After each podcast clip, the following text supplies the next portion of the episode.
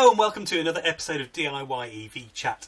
Uh, my name's Tom Cheesewright, and every time on this podcast, vidcast, whatever you want to call it, um, I get on a guest, somebody else who's either built their own EV or someone who contributes to the community in one way or another. Uh, and today's guest is a proper car person with a variety of interesting projects. It is Alex Meek. Welcome to the podcast, Alex. Good evening, Tom. Thank you for having me. Now, um, I always start with the same question because people always ask me, what skills do you need to go and do a project like this? Um, what's the day job? Do you bring anything sort of professional skill wise to building your own EV? Uh, oh, slightly, I suppose. I, am actually now head of IT for a not for profit organisation. Um, okay. My, my background is in development, but going back quite a long way into kind of minis and mainframes and and I still dabble with Arduinos and stuff like that. So I've kept my hand in and a lot of Internet of Things projects around the house, monitoring the boiler and the solar and the.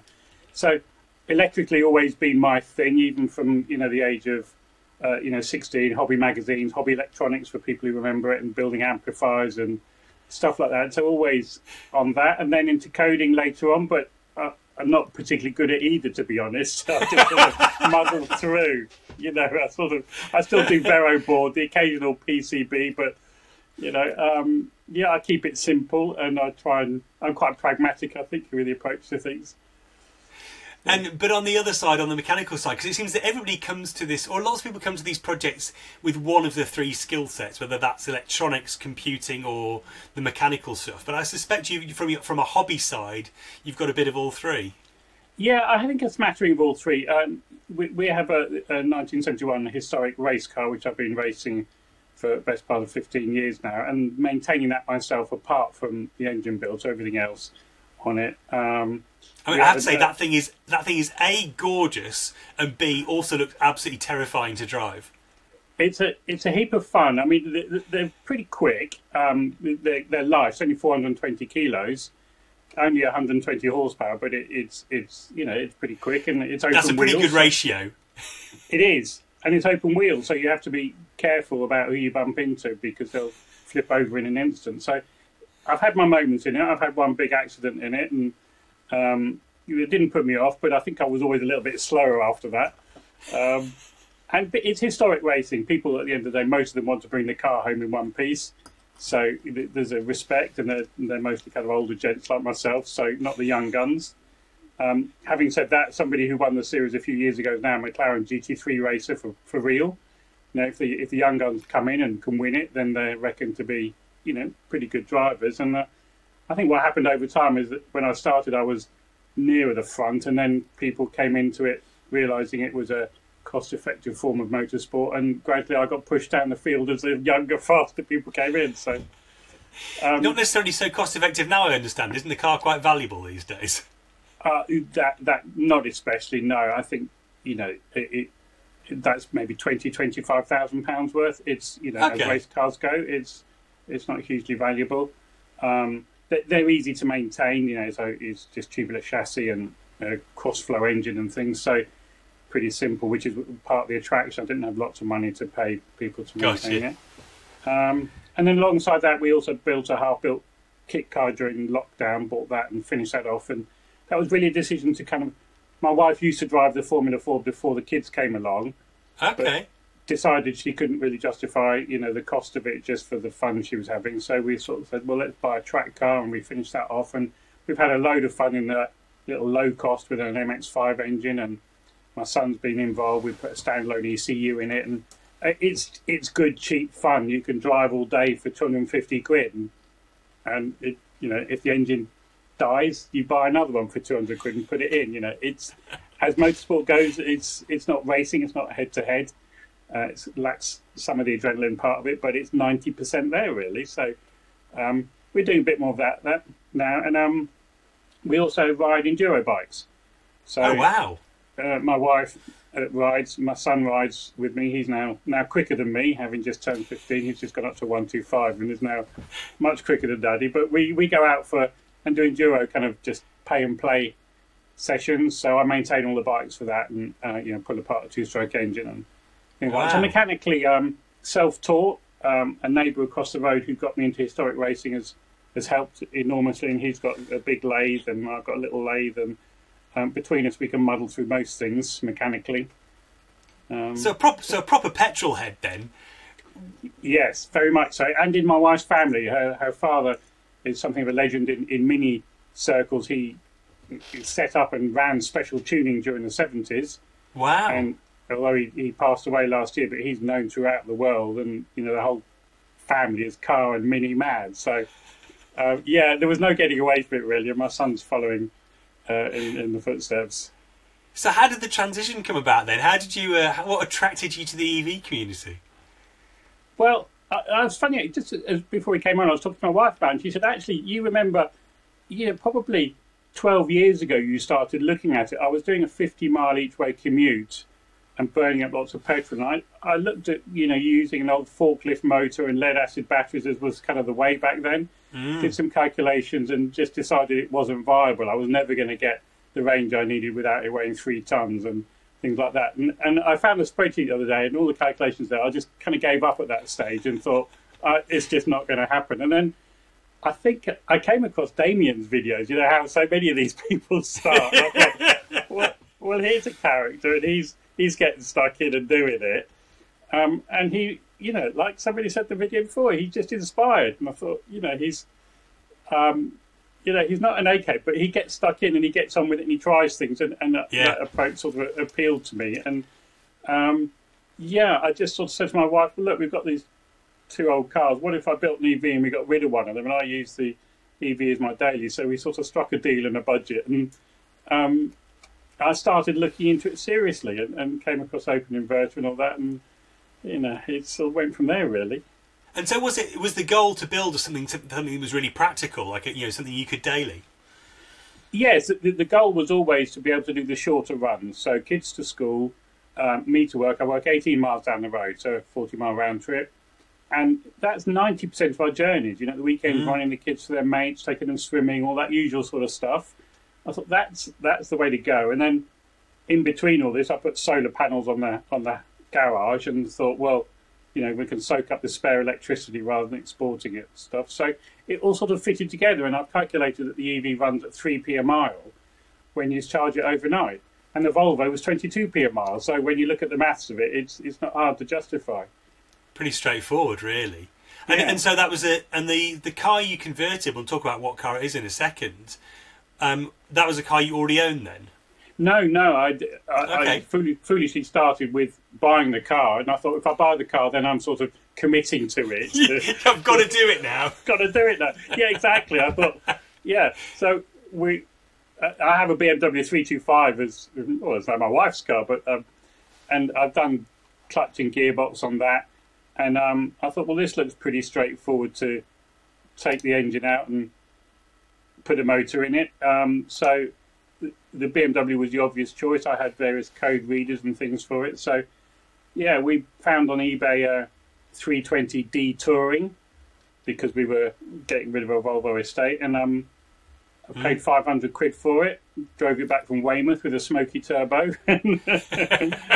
um, in fact, I think at the end of the day, the guy said the dual mass flywheel was going, but when I took it apart, the centre prop bearing was shot to bits. So I rather suspect it was not dual mass at all, but um, 550 quid, and it was a runner.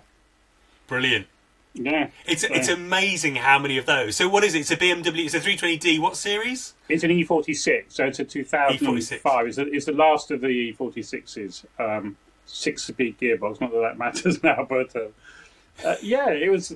I, I like the E46. I was a bit concerned about doing anything too modern. You know, getting involved in the CAN and trying to keep all that stuff running. And again, because I had the E46 already, I was sort of familiar with that, and I thought it was sort of in the sweet spot between not too old but not too modern. That it was going to be a nightmare. And, and all right from a rust perspective, which E46s aren't always. Uh, yeah, actually, it was better than mine. It's you know, yeah. I mean, I put front wings on mine, and the rear arches need doing on my one. So no, this was in better shape than that.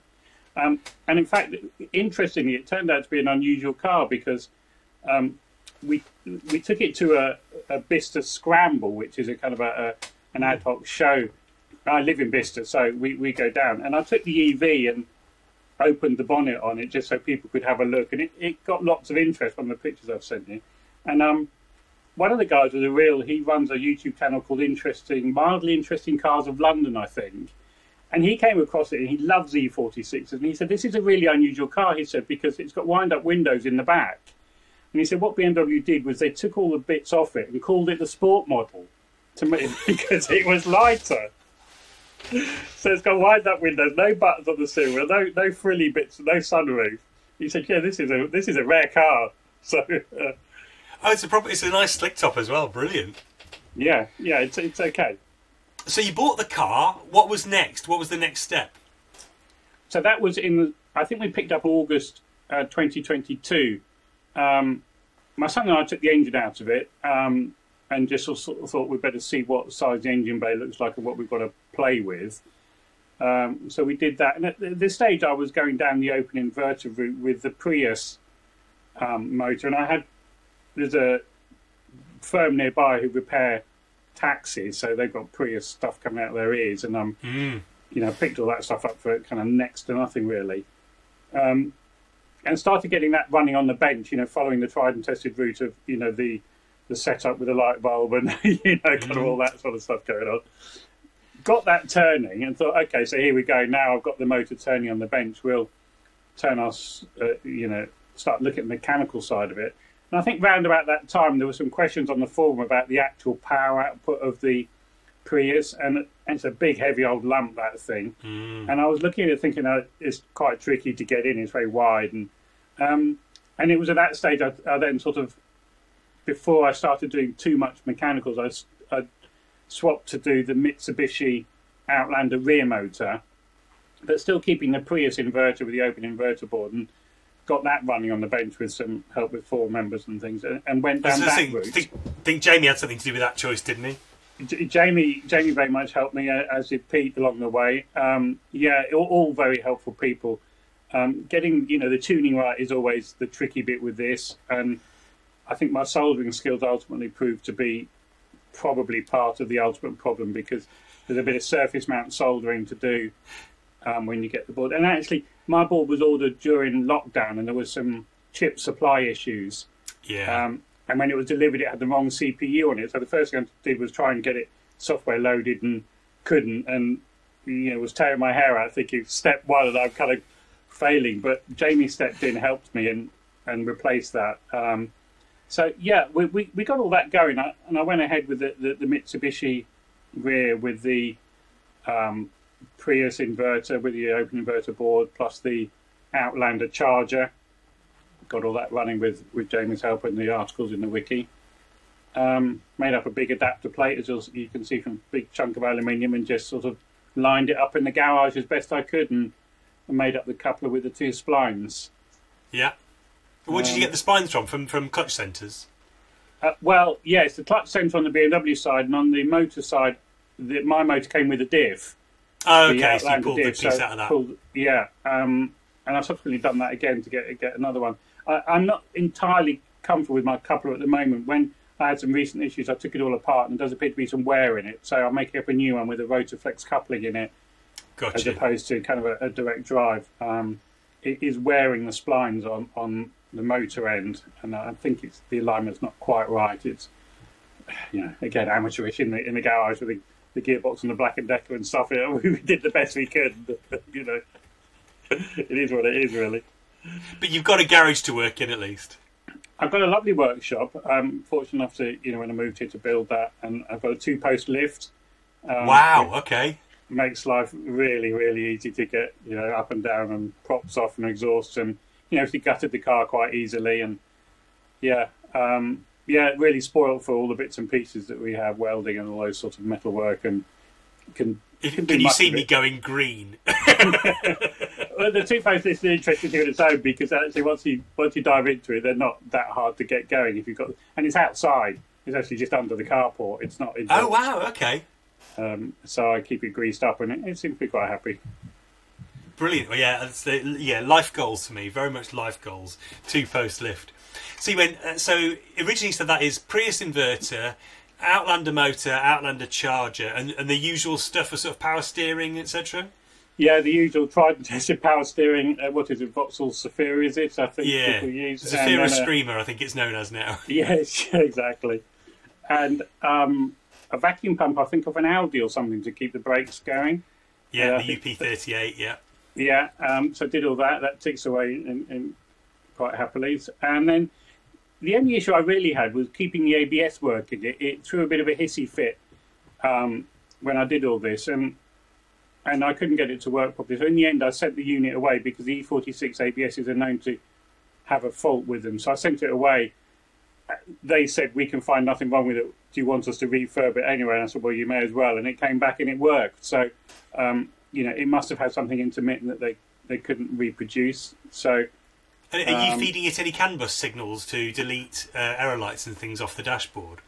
n- well, not the ABS unit. No, in fact, um, I had a chat with the garage about MOTing it, and I, I said, um, you know, there might be some error lights on, like the engine light. He said, well, I'm not bothered about that. There's no engine. Um, he said, as long as the ABS light is off and the airbag light is off, he said, I'm happy. I said, well, there's still a there's still a light on which tells you it thinks you've got the hand. Oh, yeah, the traction's not working. That's still on. He said, well, there's no traction control. I'm not bothered. I said, well, what should I do? And he said, take the bulbs out. So, and that was from the chief MOT tester. So they've been they've been really good about it actually. And um, yeah, So, uh, so and Andy Powell has sent me some code to turn off the to turn your traction control back on, and turn the light off on on it. Certainly for Z3, which should probably Okay. work on an E46 as well. okay. Um, we, so, we did yeah, get all the dashboard working again. The RPM, the fuel gauge dummies, you know, for the battery condition, the coolant temperature works, done all that, um, and got the kind of coolant, uh, you know, overheat light working. So some of it working, but it's a funny thing that dash, isn't it? Because it's it's got two buses on it, and it sort of sits between the IKE and the CAN, and it it throws a hissy fit every now and then. I can't don't know what the oil light's doing Well, or what it thinks they it's went doing. through about n- they went through about 93 versions of this as well. I mean, even just on the Z3, there's about 15 different iterations of that dash, as far as I can tell. Um, Yeah. I mean, I've got one. I've got literally got one here, right. Yes. and it's you know it's it's it's maybe a year later than the one that's in my car, and it's entirely different on the inside. Is that right? Yeah. I I mean, I've got two like that in the garage, and we, we played with them, and it's as good as I'm happy with it. And I occasionally don't have to reset the dash. Um, you know, it gets it, it just as long as the speed and the RPM work, I'm I'm not too concerned about the rest. So uh, it's nice to have, but it's not mission critical. So you started in 2020, August 2022, did you say? And when did you get it on the, the, road? car. Um, I think I first of all got it on the road. Um, probably have a look at well, probably around about May time this year. So it took I, th- I would say about ten months from getting the car to getting it on the road. Um, had one set of BMW batteries in it from the start, and put those in the front um, behind the radiator with the charger. So built up some layers there. Um, then put another pack in the back, so a 12 kilowatt pack in the back, wired all that up. Got all the BMS working, although I haven't got the balancing working yet, but the BMS reports in. But there's the, the, the biggest delta at the moment is only 30 millivolts, so I'm not panicking about that just yet. Yeah. Um, but I do need to do some work on that. And then I drove it for, you know, quite happily for probably like a thousand miles. And it sort of went through a funny thing. Every now and then I'd get in it and I'd try and pull out the parking space and it would trip. So I turn it off, start it, and it, it just weirdly increased in frequency from like once a week to twice a week to once every day, gradually just in the decline until it got to the point where I couldn't drive. it. I couldn't trust it anymore, and it would it mm. would trip occasionally when I was out. And you know, with Pete and Jamie on the forum, went through probably eight full days of troubleshooting. I had spare inverters, you know, cabling, everything I could think. I had the gearbox out because the gearbox guy convinced me the torque of the motor was spinning the gears on the shaft, and took all that out. Got a different motor. Went through everything, and in the end, I think there must be some fault with the open inverter board that I, I couldn't diagnose. It, it's too complicated for me to get into that. And I thought, well, it- had a little bit of a checkered history with the with the CPU change and, and things. So um, I then thought, well, do I do that again, or do I do what seems to be more popular now and go down the the zombie route? um, people seem to be having you know lots of success with that. So I picked up a an Outlander inverter and got that running with the motor, and then did a little zombie VCU, you know, um, alongside my dashboard one, a little Teensy four, um, and got that working, and um, that's been back on the road now. Well, I had a bit of trouble. The other trouble I had was I had some corruption display I couldn't work out, and uh, which kind of held it back because I, I, couldn't get the dashboard to work properly. Um, and had problems with the BMS, all sorts of kind of weird, random things. But It's only been back on the road for probably um, three weeks now. So it's been off the road for uh, probably two straight months while I sorted all these things out. But it's it's back now. I'm using it again and driving it tomorrow, and it has a range for about 65 miles at the minute. And that's with 24 kilowatt hours in. Uh, so it's a nine and a 12, so 20, well, so 21. Yeah. Um, yeah, I, I, it, interesting. I'm probably one of the few people who've had the opportunity to drive the Prius inverter with the motor and then the Outlander inverter in the same yeah. car, same setup. And everyone who's got in it says the Outlander inverter is smoother. Just okay. difficult to pin down exactly what it is, but it's a bit like going from a four cylinder to a six cylinder car or something. It's definitely quicker. It's probably 15 to 20% quicker than it was, substantially, wow. I would say. And that could be down to I didn't tune the Prius too hard um, because, you know, as Jamie found out, if you start tuning it quite hard, it, it, starts tripping out. Yeah. So we got to a point where I was, you know, the performance was adequate. I wasn't going to complain about it and left it there. But this out of the box is just better, and um, you can just plant your foot and not worry about a trip or anything like that, and the, it just you know, it, it takes off. And in first gear, it's really pretty rapid. I mean, given, given that I'm sat on a, a uh, Outlander rear inverter and I have the Outlander rear motor in my car, mm. um, and I have a zombie inverter hanging around, it's quite tempting. But actually, in first gear, my car just spins the wheels. Um, yes, so do, right. doesn't trip, just spins the wheels. Um, okay, right. So I'm probably don't probably not going to do it because it's quite powerful enough. But well, if you've got a working solution that doesn't seem to, uh, you know, I, I, didn't, so I, I yeah. decided that was a change.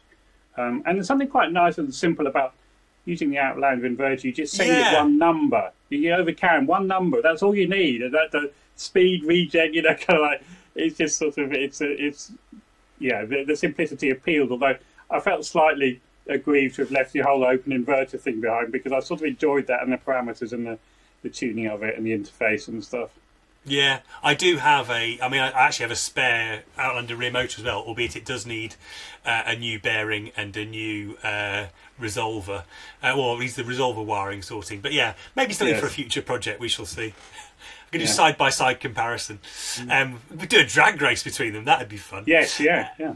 Um, any issues getting apart from sort of um, pulling out bulbs? Any issues getting it approved, uh, getting MOT'd and approved, or getting it insured?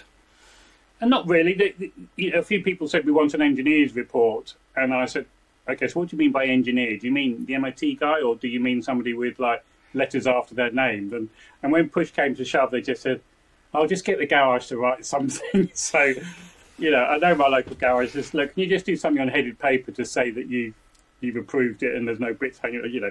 And they just did a, a simple letter, and the insurers.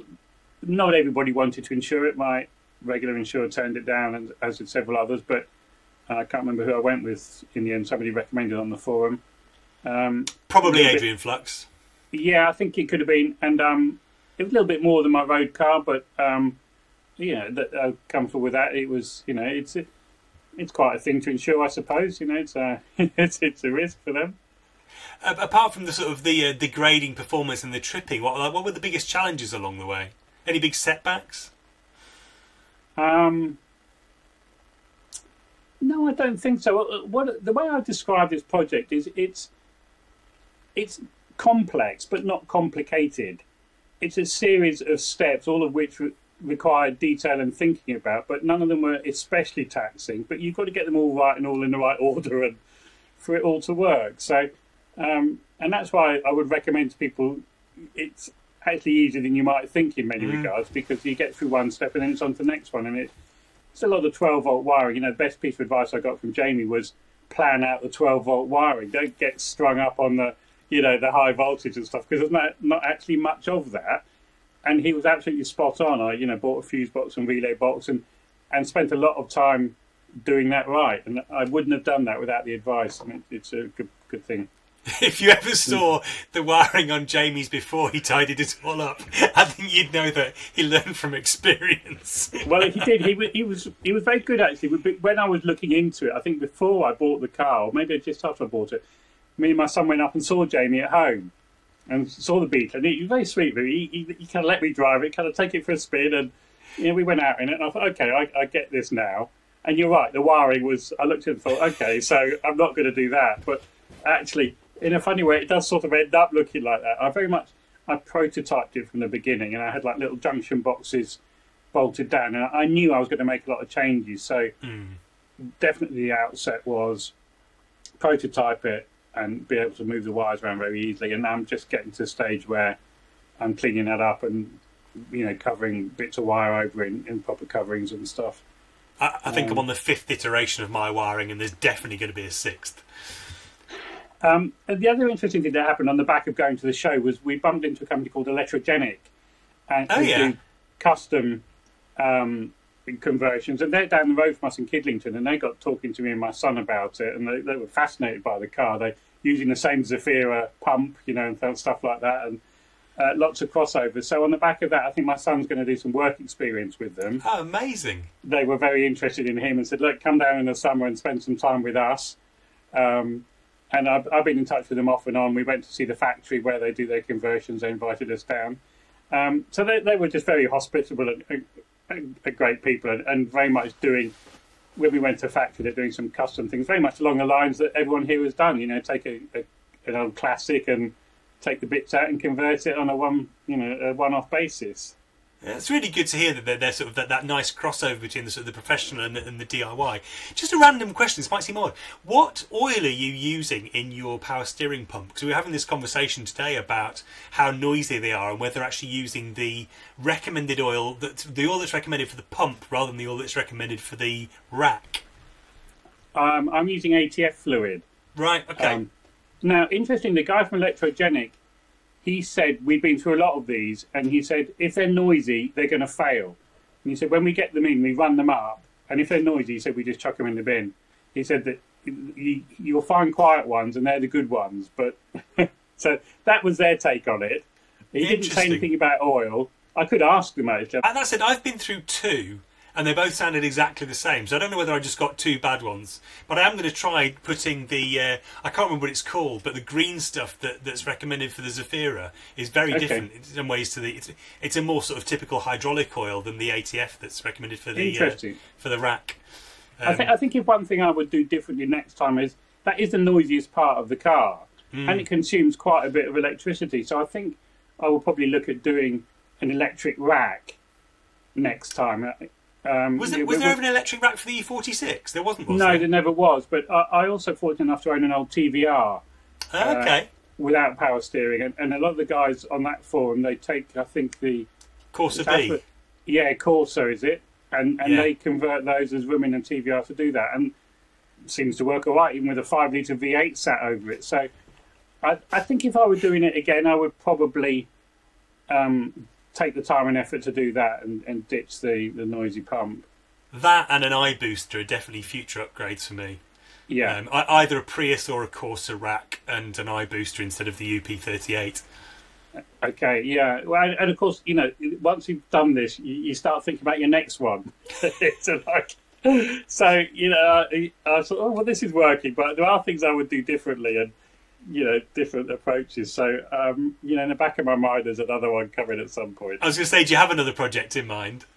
I I think Pete is doing a smart, and I, I would like to do a smart coupe or something like that. You know, keep it small and fast, and yeah, that would be that would appeal, but Definitely. not very family friendly. Um, No. it's just the cost of the batteries, really. Um, Yeah. Although they're coming down all the time. Um, and yeah, they're regularly seeing things go at thirty pound per kilowatt hour on eBay now. Is that right? Okay. Yeah. Um, Um, if you buy the bigger packs, certainly.